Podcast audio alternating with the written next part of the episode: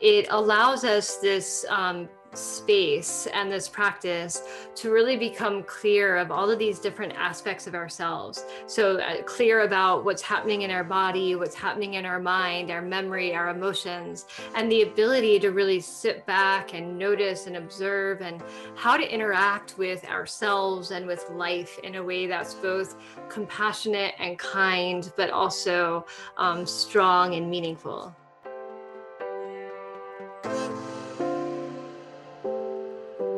You're listening to the Wisdom for Wellbeing podcast, the show that blends science and heart to bring you evidence based tips and tricks for cultivating a healthy, wealthy, and meaningful life. Now, here's your host, therapist, yogi, and fellow full life balancer, Dr. Caitlin Harkis. Hi there, welcome back to Wisdom for Wellbeing. I am really excited about our time together today because we're talking yoga therapy along with looking at how polyvagal theory, which is the conceptualization of how the fight and flight response integrate with the freeze response and the social engagement response. Social engagement just means this experience we have of connecting with other individuals.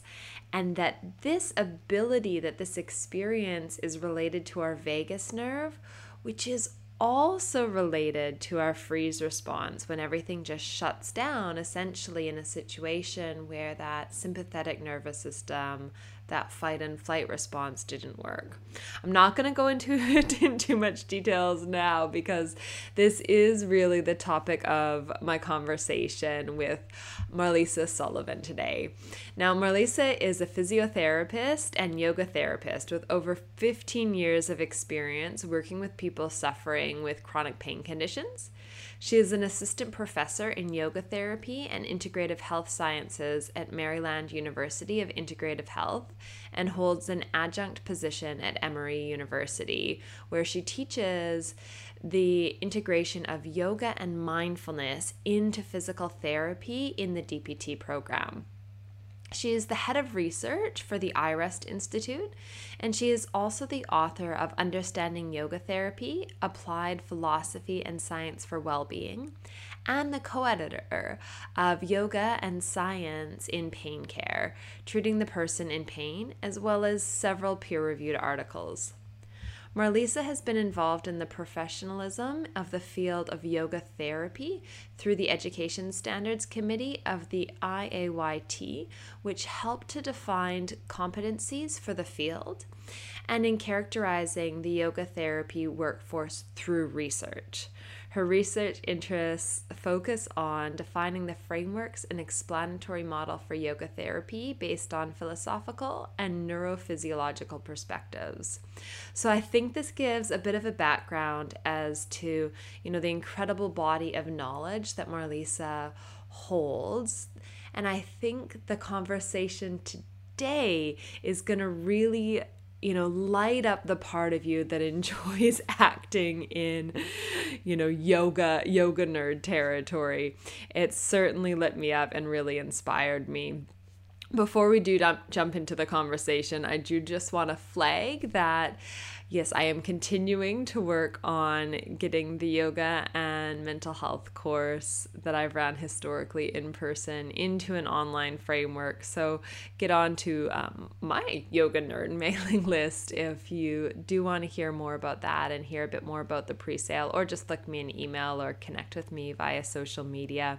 So you can just head to drcaitlin.com to pop in um, your email address to, to hear a bit more about these offerings that are going to be coming forward in a few weeks' time. But without further ado, I'm so excited about this conversation, so want to jump in and introduce you to Marlysa now.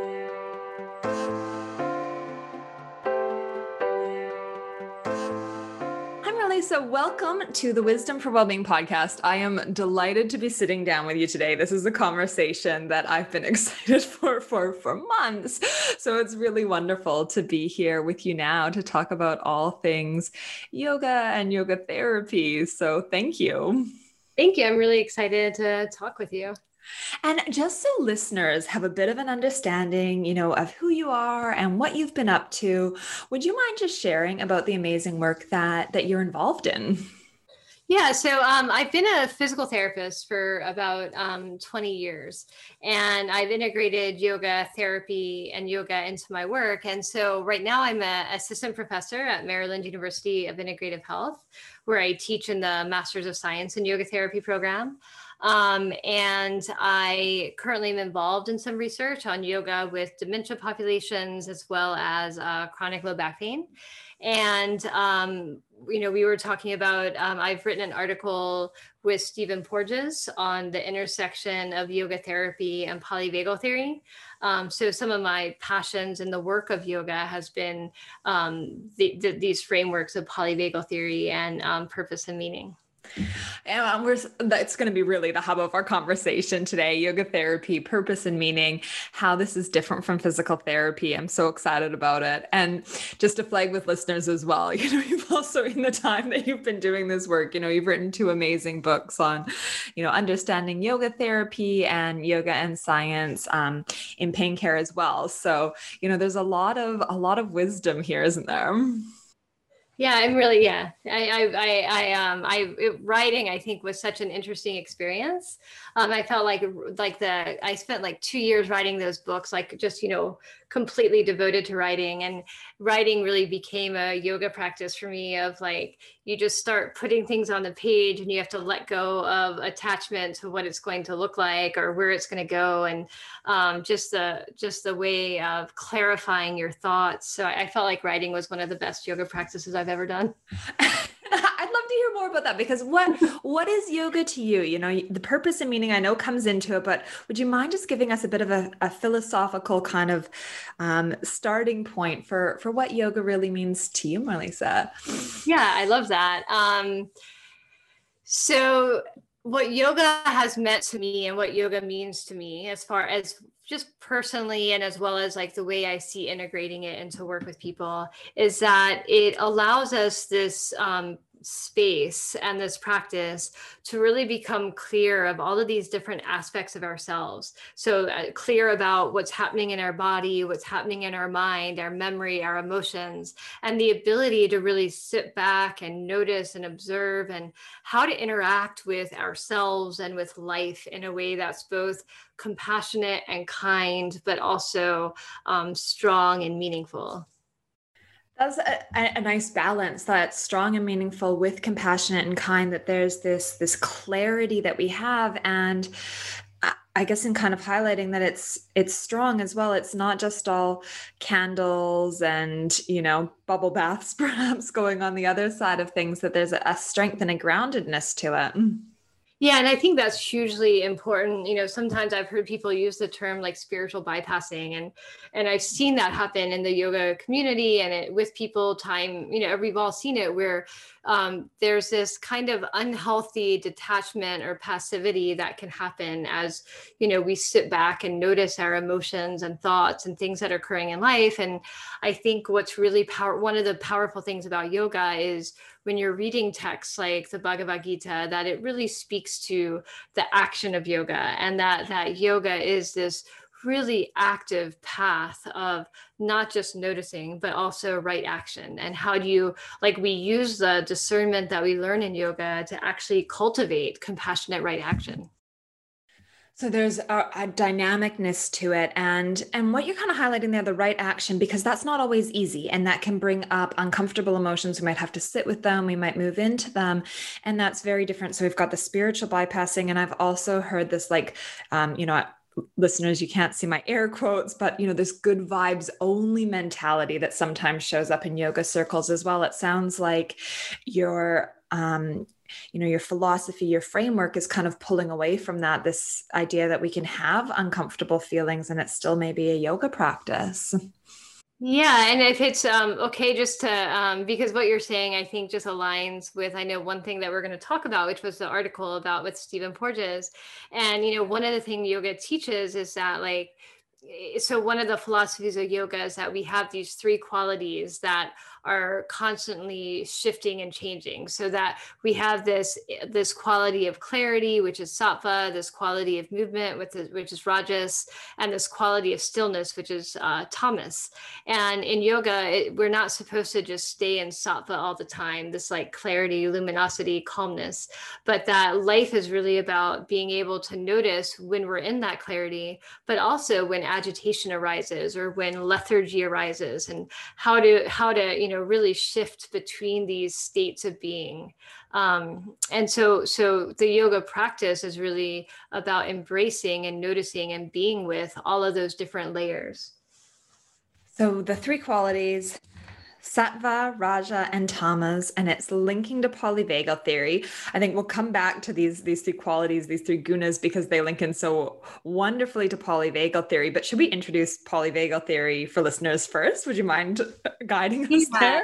So polyvagal theory was developed by Stephen Porges and um, there's many amazing things about the theory.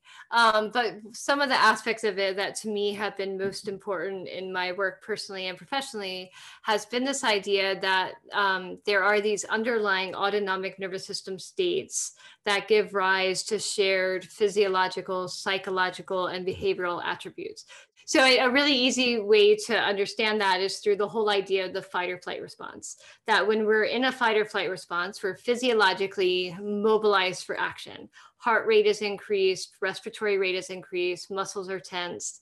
At the same time, the emotions that are going to be more likely to emerge are things like anxiety or fear or worry, and the behaviors are fight or flight. When we're in physiological, when we're in the relaxation response, we're in these uh, rest and relax states physiologically, and those coexist with emotions like peacefulness, joy, happiness, and you know behaviors that are uh, like compassion and empathy. Um, so polyvagal theory gives us a way to understand complex conditions um, that have physiological, emotional, and behavioral attributes through these underlying autonomic states. So, in something like irritable bowel syndrome or chronic pain or um, or even trauma, we can begin to we can begin to instead of like treating the physiology, the emotions, and the behavior, we can actually come underneath to address what's happening in the autonomic nervous system. So it gives us this really beautiful framework to work with all of these aspects of ourselves in a really integrative fashion the other thing um, that I really take from polyvagal theory is um, the idea of what he calls neuroception, which is that our nervous system is constantly subconsciously detecting safety or threat. So right now, without you being consciously aware, all of your five senses are taking in information from the environment, as well as interoceptively, you're taking in information like how hungry you are, um, how hydrated you are, all those kinds of things, how tired you are. And that's creating an autonomic nervous system state underneath your awareness. So we're constantly detecting safety or danger. So um, in our in our focus group about yoga for chronic pain one of the things we talked about is that yoga can can really help someone to cultivate safety musculoskeletally autonomic nervous system wise as well as emotionally. It's incredible isn't it? How how there's you know this awareness that's happening beneath our awareness, which perhaps we all to some extent kind of know. You know, there's this a senseness that we experience, but having a language to it, this idea of neuroception, I think is really interesting. And when you mention the autonomic nervous system, just so listeners, you know, I think they've heard enough about it probably in these episodes, but just in case it's something that's less familiar to a listener right now. So, autonomic nervous system means automatic, like it's not something we have control on. We don't choose how, you know, quick our heart rate is going or if our pupils are going to dilate in something like the fight or flight response or, um, you know, how our digestion will be affected. So, there's something that happens in our body. And when you describe the fight or flight response and you know the physical emotional and behavioral elements of it that links so perfectly to psychological theory which I, I work as a psychologist. So you know there's so much so much overlap here between what's happening in our physical body and our emotional body isn't there and and our behavioral body that we we can't separate them anymore yeah and it's it's really you know one of the things i think that polyvagal theory has really helped clinicians and researchers to open into the conversation about is that um, that they are so intricately connected and we can't you know for for most conditions or for most things that are arising in people's lives that it, it's not of benefit to try to see them as like here's a physiological condition separate from an emotional experience so we've got then in the polyvagal theory three elements. So we talked about the fight or flight response, and we talked about sort of a rest and digest response, or um, you know, a relaxation response. How do how do we get three elements? Yeah, so one of the things that uh, Dr. Porges found is that so the vagus nerve, and which is named after polyvagal theory, the vagus nerve is one of the largest nerves in our body. It goes from our brainstem and it goes really to like all of our organs. So it's called the word vagus means wandering nerve because it just wanders throughout. And what's one of the cool things about the nerve is that it's 80% interoceptive meaning that 80% of the nerve fibers are devoted to taking information from the body to the brain. So it's just sensing the state of all of your organs to let your brain know what the state of your organs are in um, the rest of it, just 20%, is then responsible for the slowing down of the system, this parasympathetic response.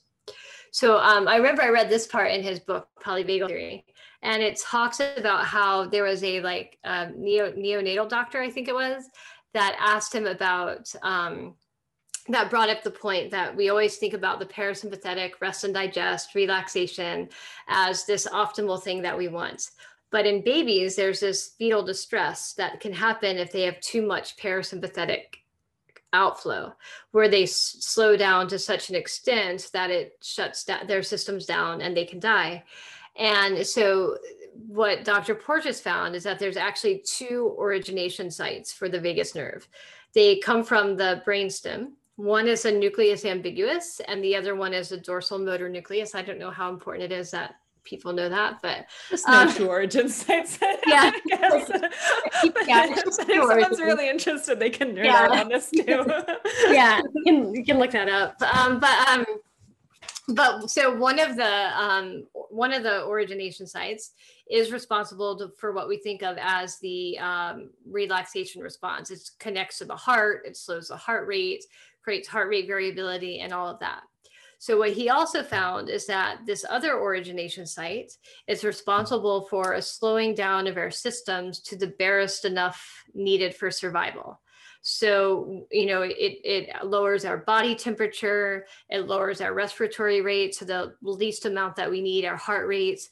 And so it's similar to when a, when a cat catches a mouse and the mouse feigns death and when it's feigning death, um, you know, it's not doing it consciously, but what happens to its system is that like the cat really thinks the mouse has died because the body temperature has lowered, respiratory rate has lowered, it's gone limp. It's not freeze, it's gone limp.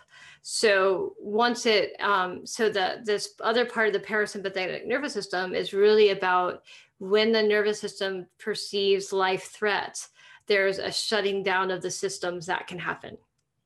So um, he talks about so these three platforms are the fight or flight or defensive mobilization, this optimal relaxation response, which he calls social engagement, and this uh, dorsal vagal, which is, can be called defensive immobilization he also talks about combined states. So if you look at the state of freeze that people sometimes speak about, freeze has some sympathetic activation because you're in this um, mobilized state, but you're you're also um, in you're also immobilized. So you have that dorsal motor nucleus with it. So it's this idea that there's these three sort of components based on these two parts of our nervous system because there's the um, the differentiation within the parasympathetic nervous system, but then there can be some combined experiences like a freeze response, which you know we might see um, we've probably all experienced at a time where we're startled and we kind of you know have that that that frozen moment as to what's going on. Um, but there's some like tension in the system versus with that mouse when you described it as really limp that that's very different and that's that real um, that real sort of total shutdown you know? Yeah and i think you know clinicians i think psychotherapists have really adopted this theory even more than physical therapists because it seems to describe i'm not a psychotherapist but it, it seems to describe something that psychotherapists see where when when um, people have experienced really extreme trauma that their system responded to as life threats that there was this shutting down of the system or dissociative types of states and I, I guess with that, so, you know, you mentioned neuroception earlier because that's quite empowering for people to realize that they didn't do something wrong if they didn't respond to a threat or a difficult situation. That actually, you know, we don't have control over these things. This this word neuroception kind of catches the idea that our body's experiencing something and responds in the best way it can in the moment. Is that is that accurate? Yeah, and I think that's a really wonderful point and something that I, I really love learning from Dr. Porges is um, every so often I would say like our nervous system or the person, and he would say, no, it's like it's the nervous system that is perceiving the safety or threat so that it's really not a it's it really takes the judgment out of it so that the person can really um, disconnect from that disconnect or detach from that judgment in a healthy way to see it as like their body having a natural response to threat yeah, so it's all about our body doing what it needs to to survive. And then this this pairs on to the three gunas that you mentioned earlier. So how does it how does it link? Because you know when I read your article, and so listeners, I'll link to um, to the scientific article on which you know this conversation right now is sort of being being based. But I was I was like that makes so much sense. So t- tell me tell me more. Tell the listeners more. How do those yeah. link? So, um, one of the things that I think it's really important to think about is like in making this parallel between polyvagal theory, uh, polyvagal theory and yoga. I'm not trying to say they're the exact same thing. Like they're not. One is not. Uh, you know, they're not. They're. I'm not trying to. Um, anyway, I'm not trying to say what they're the exact same thing or trying to like lessen what either one of them are independently. What I think is really phenomenal about it is that they both describe this idea that um, there's an underlying thing. In polyvagal the- uh, theory, it's the autonomic nervous system activation. In yoga, it's these energies or these qualities. And that when we address the underlying thing, we affect physiology, emotion, and behavior together. So they both have this idea that in, instead of seeing the person as these disparate aspects of physiology, emotion, and behavior, we see them as a cohesive whole by understanding what's underlying. And then we direct our intervention to what's underlying. Then, if from a deeper level in their convergence, is that they both describe three main platforms.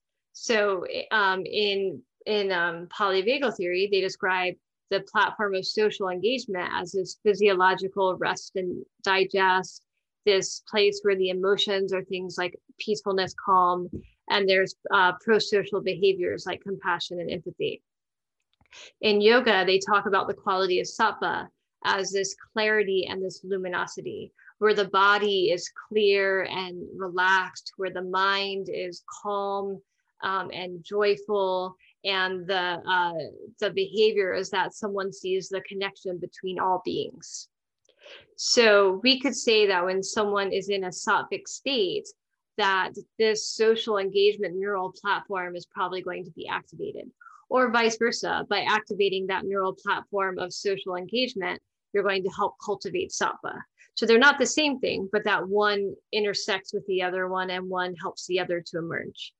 Um, and then from the neural plat so from um, in in uh, polyvagal theory we have the sympathetic system as a neural platform and in yoga, we have rajas as this energy of mobilization. In polyvagal theory, they talk about how uh, when the sympathetic nervous system co-activates with social engagement, uh, we have states of play. So when you're like playing a sport, you're perceiving safety, but your system is mobilized. When you're in a yoga posture like bridge or a warrior or sun salutation, you're perceiving safety, but you're physiologically mobilized. When you're writing, when you're doing some creative endeavor. So similarly, yoga talks about when rajas is activated in balance with the other gunas, it allows for creativity. It allows for that motivation for change. However, when rajas becomes imbalanced, then it's this state of um, you know physiological mobilization, um, anxiety, agitation, those things. And then the the other state is um, in yoga called tamas, which is the state of lethargy or inertia or obscuration, which again is similar to this idea of the dorsal vagal system, where the body becomes uh, where, where it's associated with kind of dissociative states. So just like when sattva, like sattva is uh, when sattva is uh, cultivated, there's more likelihood for the social engagement neural platform, and vice versa. When rajas is activated, the sympathetic nervous system, and when tamas is activated, this dorsal vagal complex. Amazing. And it's amazing, you know that you mentioned kind of the overlap and kind of give us examples of how it comes out in our own lives that you know it's not so discrete that there's only these you know three states or experiences that we have but that there's a lot of overlap and, and use the word balance and ideally movement towards balancing between them and that you know, our gunas, our energetic state might then sort of predict then where we sort of rest in in regards to these polyvagal states and vice versa, that there's a connection between them, although they're not synonymous for each other. Yeah, and like so, as a yoga therapist, um, I, what yoga therapists can do with this philosophy and this theory is that they can um, evaluate and uh, create an intervention for someone in line with their own philosophy. So that when they evaluate they can look for these qualities of sattva rajas and tamas and they can help the person to cultivate sattva or to balance rajas or balance tamas but they can also go explain it to someone in the autonomic nervous system terminology so that the biomedical community understands what they're saying. So the, the language of both allows it to be distinctly yoga therapy tied to the philosophical foundation yet translatable that's important, isn't it? Because I, I, suppose otherwise, when we just hear, oh, yeah, there's like energy floating around, it sounds a little bit woo woo. But here we're actually going, okay, no, like this is this is the science that underpins it, and this is how it relates and gives a different language in a different context that makes sense depending on someone's, yeah, philosophical sort of um, leanings or or vantage point. Yeah. So when a yoga therapist works with someone, like so let's say they're working with someone with chronic pain, since that's something I work with a lot, but you know their viewpoint, their intention is to evaluate and see is this person uh, imbalanced in rajas? Are they imbalanced in tamas? How do I help them cultivate sattva in order to regulate their system? Um, and so they can, you know, they can do the full evaluation and work with someone in a way that's very different than a physical therapist or a psychotherapist. So then you can really see the the, the team that the psychotherapist would focus on this, the physical therapist would focus on this, and the yoga therapist would be focusing on this um, autonomic regulation and resilience or this guna regulation and resilience.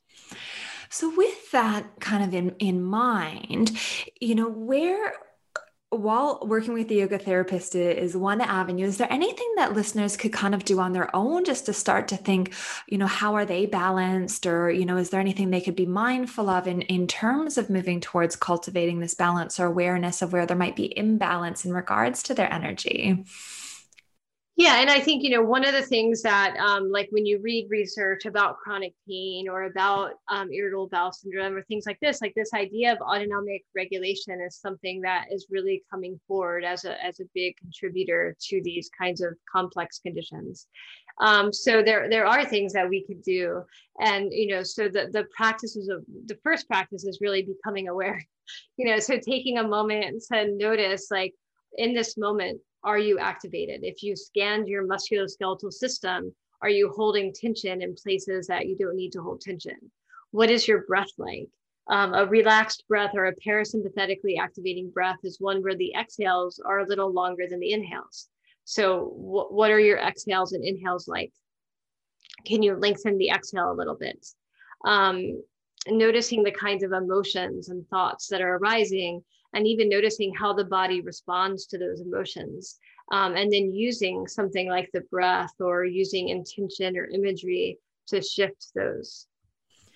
That's beautiful. So the breath is a great place to start and something that we hear a lot about, don't we? You know, it's something that's become quite topical in terms of um, a healing practice. So noticing, cultivating awareness. And I, I wonder if you could perhaps link us to or talk to how we cultivate you know purpose and intention in our yoga practice? Because you know you've highlighted you're a physical therapist but yoga is different than physical therapy. And i'm curious as to how that that works and looks.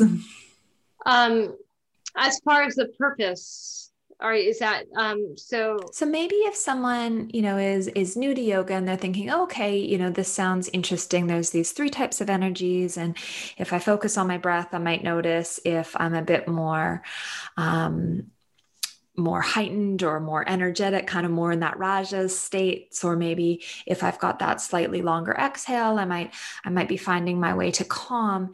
Is is that is that just yoga, or is there an intentionality that comes with with these practices of maybe breath and movement, or how do we how do we link in the philosophy? so there you know going actually in a way going back to what we said at the beginning as far as like what i think yoga is as well you know i think part of it is um, you know this development of discernment is a huge part of the philosophy of yoga. The, the ability to sit back and watch and notice emotions behavior physiological reactions to notice their relationships with one another. So i think one yoga practice is simply that noticing. And then another yoga practice is how do i alter that? How do i shift that into positive healthy states um, and so that you know like what we were just talking about with breath or with movement we can do that but then i think a bigger overarching philosophy in yoga is this idea of purpose and meaning um, there's another paper that I wrote that is called uh, Towards an Explanatory Framework of Yoga Therapy based on theoretical and philosophical foundations, because every title I have is way too long. I can't every, every everything I write has a semicolon and a second half of the title. All right. I love it. Listeners, I'll put a link to this paper in the in the show notes as well. But it's great because we know exactly what it's about. It's clearly defined. yeah, you know exactly what it's about. Um, and so um, what that paper talks about is that um, and this is goes to what you're saying part of the difference between yoga therapy and physical therapy to me um, it talks about how in the experience of illness, pain, or disability, that someone has a changed relationship to their body, their mind, and their life, everything around them that can help perpetuate suffering. Likewise, suffering can change the relationship I have to my body, my mind, and my life in a way that worsens illness, pain, or disability. Through yoga, this teaching of discernment is really key, again, to like notice but then yoga teaches um, practices of ethical inquiry and practices of purpose and meaning to help really reorient the person to a new relationship with their body, mind, and their life that creates um, eudaimonic well-being. Eudaimonic well-being. I, did, I was trying to decide, I, but it's the best word to use. so um, we'll define so it. I'll define it. So eudaimonic well-being comes from Aristotle. And Aristotle's idea of eudaimonia, which is to reach our highest fulfillment, our highest purpose.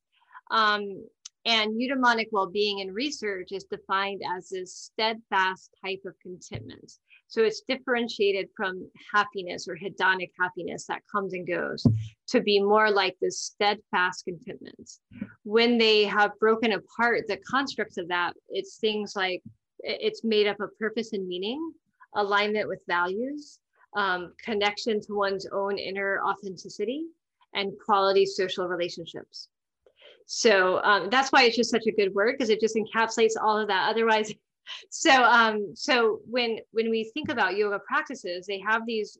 It's teaching us discernment for sure, but it's also teaching us a different way to orient to life to orient to an essential nature, an essential part of us that is always whole, that is always complete, that is that experiences this steadfast contentment one of the um, my favorite teachings in yoga is this idea of dharma which some people define as purpose and meaning but it's really this inner and outer harmony that arises when we're um, in alignment with our values. And what the word also entails is this idea that when I'm living in this inner and outer harmony, it nourishes not just myself, it's not this personal purpose, but when I'm in that purpose and meaning that is Dharma, it also sustains and nourishes those around me.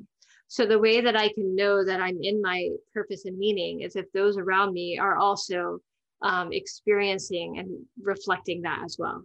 Um, so it's just this really beautiful philosophy of understanding, like what we were talking about before, there's that strength and that kindness, that ethical inquiry and right action is this really beautiful experience of harmonizing with my most inner truth.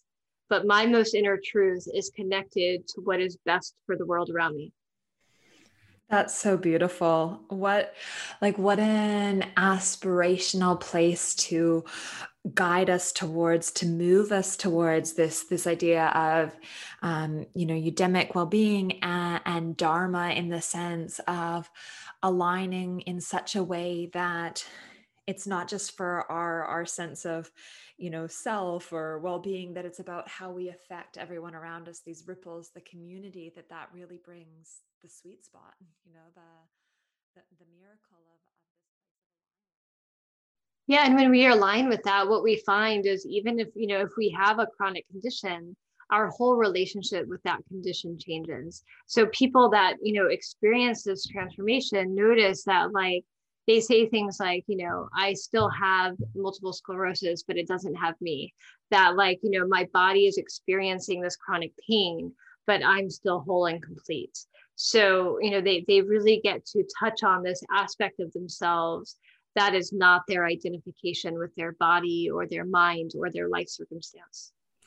I think that's really important because one of the things that that perhaps comes up too is you know yoga therapy. I, I, think you know particularly that opportunity to work one on one or in a small group with someone is really healing and perhaps breaks down some of the walls of attending a yoga class. But you know there is this um, depiction of yoga in a specific light that can um, you know draw draw bounds and, and perhaps exclude people from exploring it as a practice because if you think that you have to wear a crop top or stand on your head or you know I guess, uh, fit a specific model that really, really cuts people out of this practice where you describe it as so much more. You know, you described at the beginning of this interview, you know, you're writing as yoga.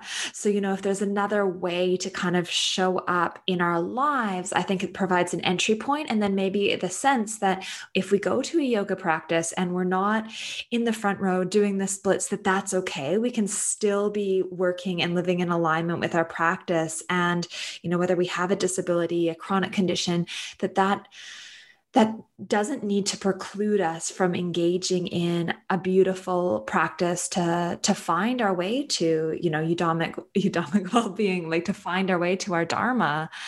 Do you have any guidance to support people in kind of navigating that? Because it is it is an area that I do, you know, personally when I work with people one on one, hear a bit of struggle around if someone doesn't feel safe to attend a yoga class for whatever reason? How do you guide people? Yeah it's it's um and i think that's probably one of the most detrimental things that has happened to yoga that it became so linked to exercise and fitness and you know these like gymnasticy things. Um and you know i do see in the yoga world the movement away from that which is great. You know there's people doing really great work like um, accessible yoga is doing some great work in that. And um, so I think it's helping people find the yoga that is this. Um, and it is out there, and um, hopefully it's becoming more understood and a bigger part of the yoga community that um, that does hearten me because I do see that. Maybe it's because I'm in my own bubble, but I see it too. Probably um, so I think you know finding um, there are great resources like there's accessible, like I said, accessible yoga. um, is a really nice website. Uh, it, well, they're more than a website; they're a group, but they have a website. Um, that that would be a good place for people to go and see what else. Yoga U Online is another place that has a lot of um, therapeutic. Um, I, and of course, IAYT, the International Association of Yoga Therapists, um, is also another group that, and so like they, they have different um, and actually, the International Association of Yoga Therapists also has a another website. I think it's called yogatherapy.health. Um, and I'll put it in the show yeah, notes, okay. listeners. and um, it, it has some really great tips as well as far as finding classes, finding teachers across the world. Brilliant. So I am part of a. We have a little global consortium of yoga therapy. So like it is definitely. Um, and then Anne Marie in Australia has uh, yoga for better health um, and so she, it's an app and a company that's doing a lot with therapeutic yoga. She has a big global yoga therapy day. So, you know, it's, it, it is trying to find the resources. So we'll, we'll make sure we have a list. Yes, there'll be a list. Uh, so you just head to the show notes, listeners, and and kind of follow up there. And and I guess kind of knowing that this stuff is out there, keep exploring because if there have been, you know, adverse experiences that you might have had or just concerns, know that um, one practice, one studio isn't the be all end all. It isn't the only yoga that's out there. There's there's different teachers, different forms, different styles, and it is this exploring. And if if this conversation has resonated with you, then certainly a great place to start you know particularly you know chronic pain is something that uh, a lot unfortunately a lot of individuals are suffering from you know even grabbing a copy of your book might be a nice a nice place to start. So we have some practices in there too so yeah. oh brilliant. Okay so where where can listeners connect with you? Where are the best places to kind of keep up to date with the work that you've done and are doing yeah well i think like the like you said the two books the understanding yoga therapy book and the yoga and science and pain care book both have practices. Um, and then my website is marlysasullivan.com and so i have some different recordings on there. Um, and then i do i do have a facebook page. I've been a little absent but i'll i'll try to be more active I'll um, put the links to all of this in the show notes, listeners, as well. And um, and then you can always at least send some messages and kind of check in on on what's going on and, and connect with Marlysa and the amazing work that you're doing because this this is incredible. This bridging of the philosophy and the science and you know the the shared languaging that's cultivated in these these conversations, I think is so powerful. So thank you so much for making the space today to share with the Wisdom for Wellbeing listeners on yoga therapy and, you know, this link between polyvagal theory and, you know, the philosophical framework of yoga, and particularly around the energies that we talk about. Thank you.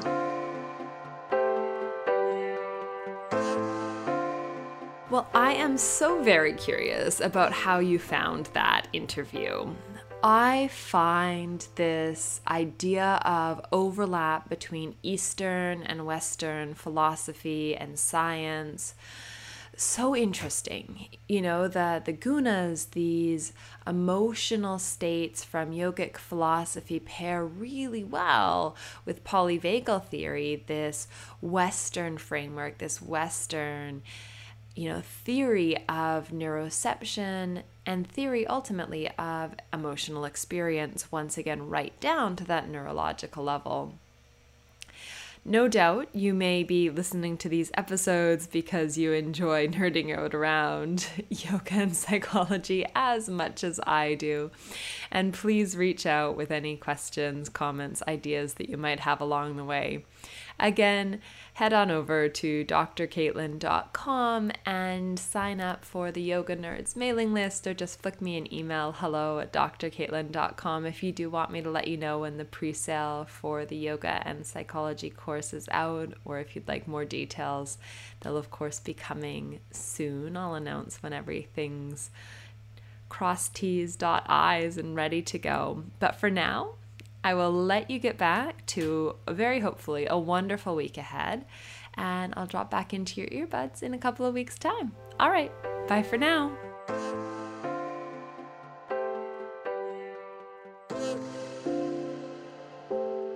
Thanks for joining us this week on the Wisdom for Wellbeing podcast. Please visit drcaitlin.com to connect find show notes, other episodes, and to subscribe. While you're at it, if you find value in the show, we'd appreciate a rating, or perhaps simply tell a friend about the show.